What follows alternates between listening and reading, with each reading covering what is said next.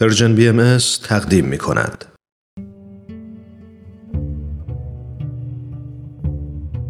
صد پرسش، صد پاسخ.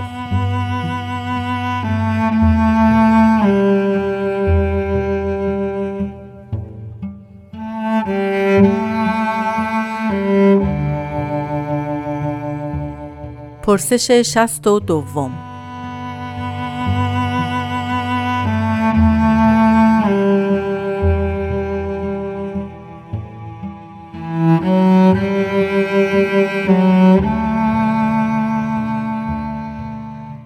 آیا شما بهائیان روزه دارید؟ روزه میگیرید؟ با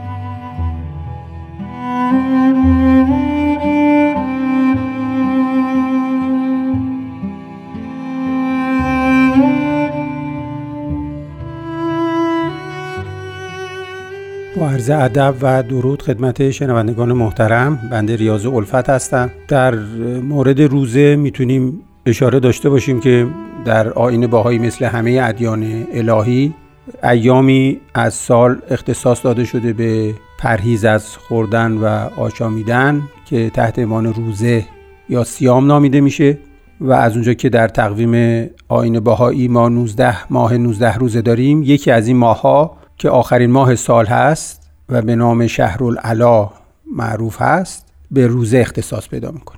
نکته جالب اینجا میتونیم اشاره داشته باشیم که در ادبیات آیین بهایی اشاره شده که یعنی بیان پیامبر این آیین در این خصوص چنین است که انا کتبنا الصیام فی اعدل الفصول، ما روزه رو در بهترین فصل سال مقرر کردیم و میتونیم در اینجا اشاره داشته باشیم که به لحاظ مبانی طب سنتی کسی که روزه میگیره مزاجش به سمت گرمی و خشکی میره و چون ماه آخر سال هم اختصاص به روزه داره در آیین بهایی که مصادف با آخرین هفته های زمستان هست، طبع فصل زمستان هم سرد و تره. اینجا اون حکمت توضیح پیامبر آیین بهایی بیشتر مشخص میشه که چرا روزه در بهترین فصل ساله. از این نظر بهترین فصل ساله که چون مزاج به سمت گرمی و خشکی میره، خود فصل زمستان که سرد و تر هست میتونه این اعتدال رو ایجاد بکنه و ما در بهترین فصل سال شامل گرفتن روزه باشیم. این از جنبه ظاهری قضیه است که قابل توصیف بود و دقیقاً همون دوازده ساعت هم رعایت میشه با توجه به گردش خورشید، یعنی گردش زمین به دور خورشید و ثابت بودن ایام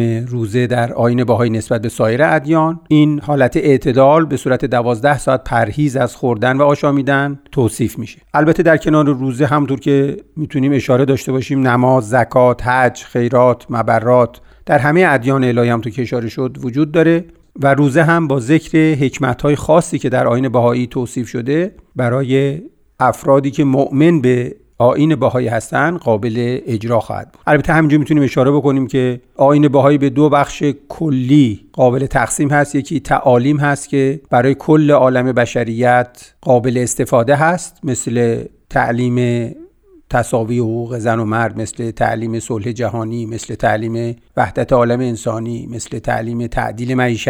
اینها جزء تعالیم هست. بخش دیگر احکام هست که شامل اوامر و نواهی میشه، مثل همه آیین‌ها و ادیان دیگه که روزه یکی از این احکام هست. بنابراین اینجا باید قید کرد که روزه اختصاص به مؤمنین داره، کسانی که علاوه اعتقادی قبول کردن آیین بهایی رو. بنابراین این نوزده روز رو در سال اقدام به گرفتن روزه میکنن. حکمت‌های جالبی هم ذکر شده برای این کار. یکی این پرهیز جسمانی از اکل و شرب یا خوردن و آشامیدن رمزی از این هست که ما روحمون رو آماده بکنیم برای صیقل دادن و پرهیز از مشتهیات نفسانی. روزه باعث تذکر و تنبه انسان میشه. صیام از نفس جسمانی منجر به صیام معنوی میشه و همونطور که اشاره شد میل به مشتهیات نفسانی رو با پرهیز از تمایلات آنی میتونیم مقابله بکنیم و به قول سعدی اگر لذت ترک لذت بدانی دیگر شهوت نفس لذت نخوانی. بنابراین روزه هم با همون فلسفه و حکمت کلی میتونه کمک کننده به مؤمنینی باشه که هدفشون ارتقا و تعالی در ساحت تحقق ارزش‌ها و فضایل انسانی هست و این بهانه‌ای باشه که این تکامل به نحو احسن انجام بشه. از حکمت‌های دیگه‌ای که باز برای روزه میتونیم در آیین بهایی قائل بشیم تقابلی هست که بین کشش‌ها و کوشش‌های ما ایجاد میشه و این تمرینی که ما در نوزده روز از سیصد و شصت و پنج روز سال نسبت به پرهیز از خوردن و آشامیدن میکنیم میتونه رمزی از تکامل معنوی ما محسوب بشه.